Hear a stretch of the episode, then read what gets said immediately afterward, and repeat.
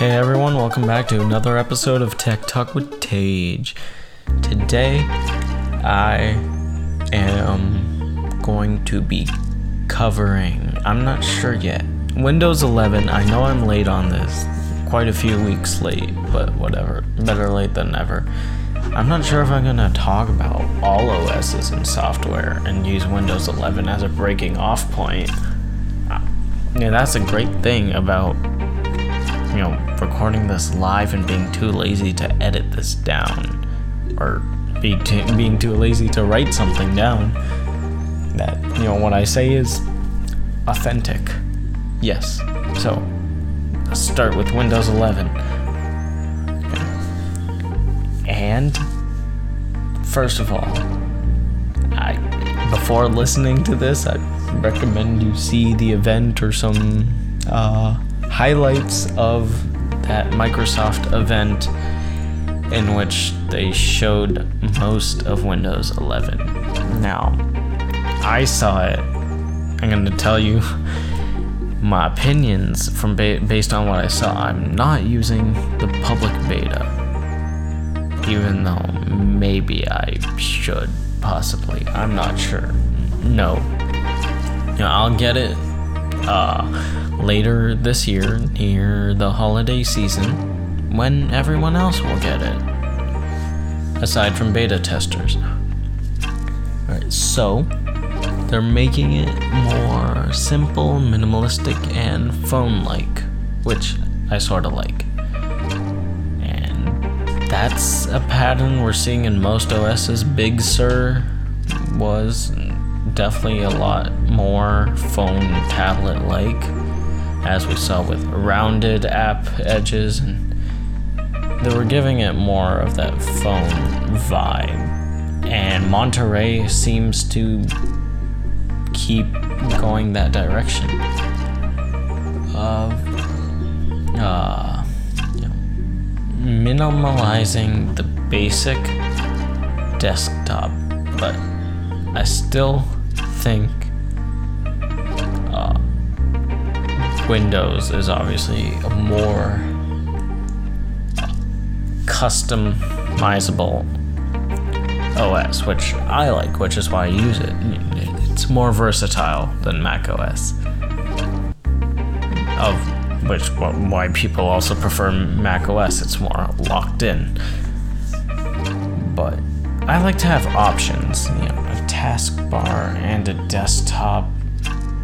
I can get rid of that taskbar. On macOS, you can't get rid of that bottom thing, right? With all the apps, I think they call it the desktop on the Mac, like that bottom bar with your applications. Whatever. Back to Windows 11, but I might as well be talking about Mac. But then I need to know what to title the episode. So, I'm for minimalism and subtlety. That's the kind of person I am. I prefer not being all showy and the center of attention. And just let me be the introvert and sitting in the background watching everything, which I probably shouldn't be saying, right? Because people want to hear stuff like, oh, I'm a leader, oh, I like to be out there and try. Well, I am doing this podcast, which is already more extroverted than most introverts, but you meet me in real life, I'm a nervous wreck. At first, I'm shy and timid, and then, oh no. When I actually get to know you, oh no, I'm a whole different person once I'm in my comfort zone. Okay, again, nothing about Windows 11. So they're centering everything, the apps and the taskbar.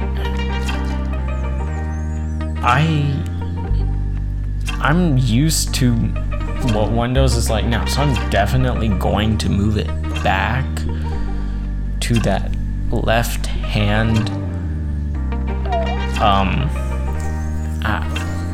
a layout because that's the way I like it.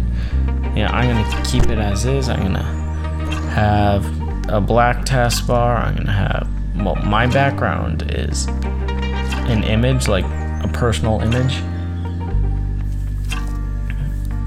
And it's not, you know, those default Windows backgrounds, or which is also now minimalistic. And we saw that in Big Sur too. It's also a minimalist design with a few waves, and same with the iPhone. You know, with the 10, they were like, it was all those pictures of the planets.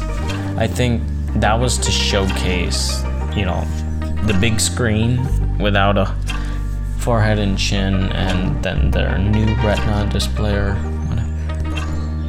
And then the 11 went really simple with just, I think, lines, just, you know, colored lines.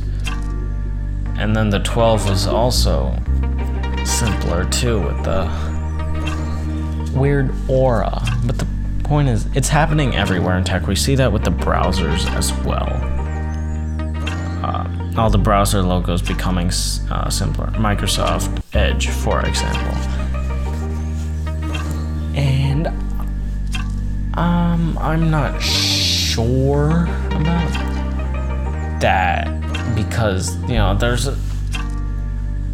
a limit, and especially when someone's already used to something and they've accepted something as it is, or they like it the way it is, and now you're changing it. Yes, change is good quite a few times, and we need change in our lives. However, sometimes just give us the option to keep it the way it is, which I like about Windows. I'm keeping that left hand icons layout because I like it. Keep my taskbar black, keep my image back, desktop background as my desktop background, and the icons, and try to keep it as close to Windows 10 as I can because it's one I'm used to. However, I think I'll change it a bit, for better, for worse, we'll see. It's experimentation.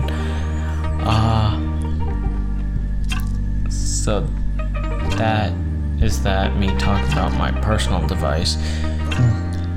I think a big part of this Windows 11 is also for it to be easier on those new to Windows entering the Windows community, or our Windows OS user community, because it'll be simpler, it's more phone-like, and for a newcomer, it'll be easier to use until they're fully settled, and then they want to mess around with settings.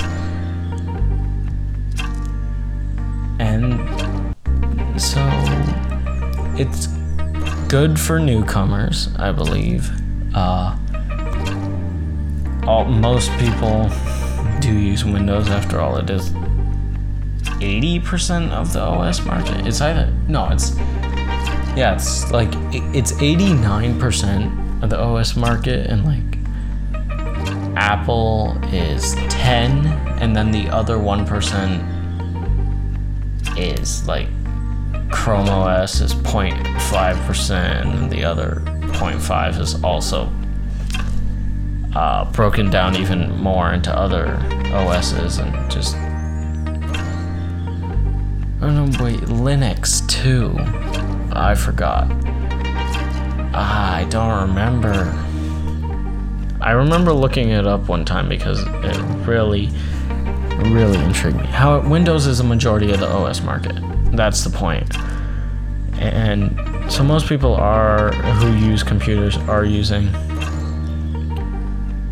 Windows, so they will have that ability to mess around, have fun with the new updated form of Windows, and also change stuff back to the way they were used to if they like. Also, I'm pretty sure Yeah, there's a good chunk of people that still use Windows 7 or 8, and no one uses 8. That was so bad. It was so bad that they like immediately released 8.1. Yeah, a lot of people still use 7, especially like big office computers and kind of like corporations that they don't need to upgrade their PC for the work they're doing. Because they have old computers that can handle the work and that weren't compatible with Windows 10. So, you know, we'll see. Oh, that too is another topic. It was so weird with the compatibility. That compatibility checker. Like, it was really off, and seeing it yourself is really weird because you need a special chip. What was weird is that they showed that you need a certain more recent chip, which came out like 3 years ago. But then when they went back into the spec sheet, they actually found out there's an older chip that can also handle Windows 11 OS. And that was really weird. Hopefully they fix that up by the time it's actually open to, well, it is open to the public as beta, public beta. When the full release is out, and a lot of people are gonna get it. Yes. Wow. So that was that, and then the Amazon apps thing. So the Amazon App Store is a thing, believe it or not. You can essentially get this App Store on an Android phone and essentially sideload apps onto your Android phone from Amazon over the Google Play Store. This is another actually topic of under Apple as locked OSs, because, you know, under Apple you go to the App Store, you download whatever app you need or want, or if they have it, and that's that. And you only have the App Store, and that's the thing where Apple keeps 30 and the developer keeps 70% of all purchases, because Apple is the distributor, is the one supplying or providing a platform for the developer to sell or share their application. And Google Play most likely does take a cut of anything as well. I'm not sure how much, but they do 100%. But the thing about Android is that the OS allows for other app stores. So yes, there is the Google Play Store. However, you can get Amazon apps, and there is, I think, a Samsung App Store as well. Like, if you get a Samsung phone, you have both the Google Play and the Samsung App Store, and a lot of Microsoft stuff too, because Samsung Microsoft deal, which that's something I should talk about that, even though it's completely outdated. But whatever. Nonetheless, there's now a collaboration between Microsoft and Amazon in which you can get Android apps through the Amazon App Store. So it has to be an app on the Amazon App Store, which then is are compatible for Android phones, because that's where you can't get the App Store on. And then you can download these Android apps on the Amazon App Store directly from the Microsoft Store through the Amazon App Store. It's weird, but I am kind of excited for it. I don't know why. It's not, I don't know how it's going to work, certain games and apps with the mouse and keyboard. I don't mind. I have a touchscreen laptop, which is why I am, because I know I can use it and it will be fine on my end. And yeah, that's another thing with this whole mobile look. It's definitely more touchscreen device friendly. Which I think they're trying to go for as well. But with Android apps, that's not going to work well with keyboard and a mouse, and in the display it was like a small window. I'm sure you could maximize it. And that's another thing, multitasking. Okay. Yeah, you could maximize it, but you know, they showed TikTok open and then like all the videos and I'm like, okay. Well, they showed a video. I'm like, okay, try to scroll. Like one scrolls through their TikTok feed.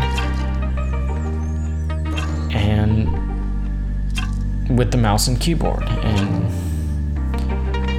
you know, try to use a mobile app, a device, an app designed for a mobile device on a non-mobile device. There's a reason these developers sell them, or not sell, but you know, put their applications on mobile app stores and not Windows app stores, or not computer app stores. That's why a TikTok is not on the Microsoft Store, because it won't work, even though TikTok.com, there is a browser supported. Same with Instagram. But let's be real. Browser, TikTok, and Instagram, of which I don't use. So I don't have too much experience. Well, I don't use both of those social medias anyway. But of which both of those. What was I saying? So from my very little experience with that, because I have observed it, the browser version of those platforms are so bad and terrible and weird to navigate, and it's so much better on phone because they're designed to be used on a phone. So we'll see how that goes. That could either be nice or total disaster. I think there's a whole also marketing ploy for Microsoft to earn. Well, there obviously is. It's all about, you know, money. But not sure if I'm gonna go into that right now. And that too, multitasking. They've added more, you know, quick ways to organize windows, you know, side by side or things. There's like quick buttons now, which is very cool. I like, rather than this old-fashioned method of doing it, which is dragging the window to a small size and on the right and on the left. However, they did show most of this on a single display. I'm curious to see how some of these multitasking features will work on people with multi-screen or monitor setups. Actually, it should be fine because it'll just apply to that screen. However, if you have an app open on a monitor, and then you have another app open on another. Can you like multitask that? I don't know. That too is something we'll have. Most of this is we'll have to see when it comes to that. And hopefully it'll all work well. They'll think this through, because when Microsoft's in a weird cycle, you know, XP, then Vista, then 7, then 8, then 10. But yeah, the pattern is good, bad, good, bad, good. Windows 11 looks promising. I still have a bad feeling about it. I still, you know, don't want to keep my expectations high. Because, no, I have a little feeling that it might not go that well. And hopefully they don't need to, but, you know, I might have to brace for like an immediate Windows 11.1, just like they did with 8. This is a more mobile, like, more mobile and minimal, like, OS form of the OS. And I have a touchscreen device, so I should be fine, but, you know, I'm scared for those with desktops. And I feel like the full potential this way they've crafted the OS is not available to those with mice and keyboards. Yes. So that is that. Maybe once Windows 11 is finally out, I would talk about some other things, like how it actually is, and the whole, more onto the whole Microsoft thing, and actually web stores in general, or app stores in general, not web stores. Yeah, app stores. That's a good episode idea. Okay, well, thanks for listening, and see you next episode.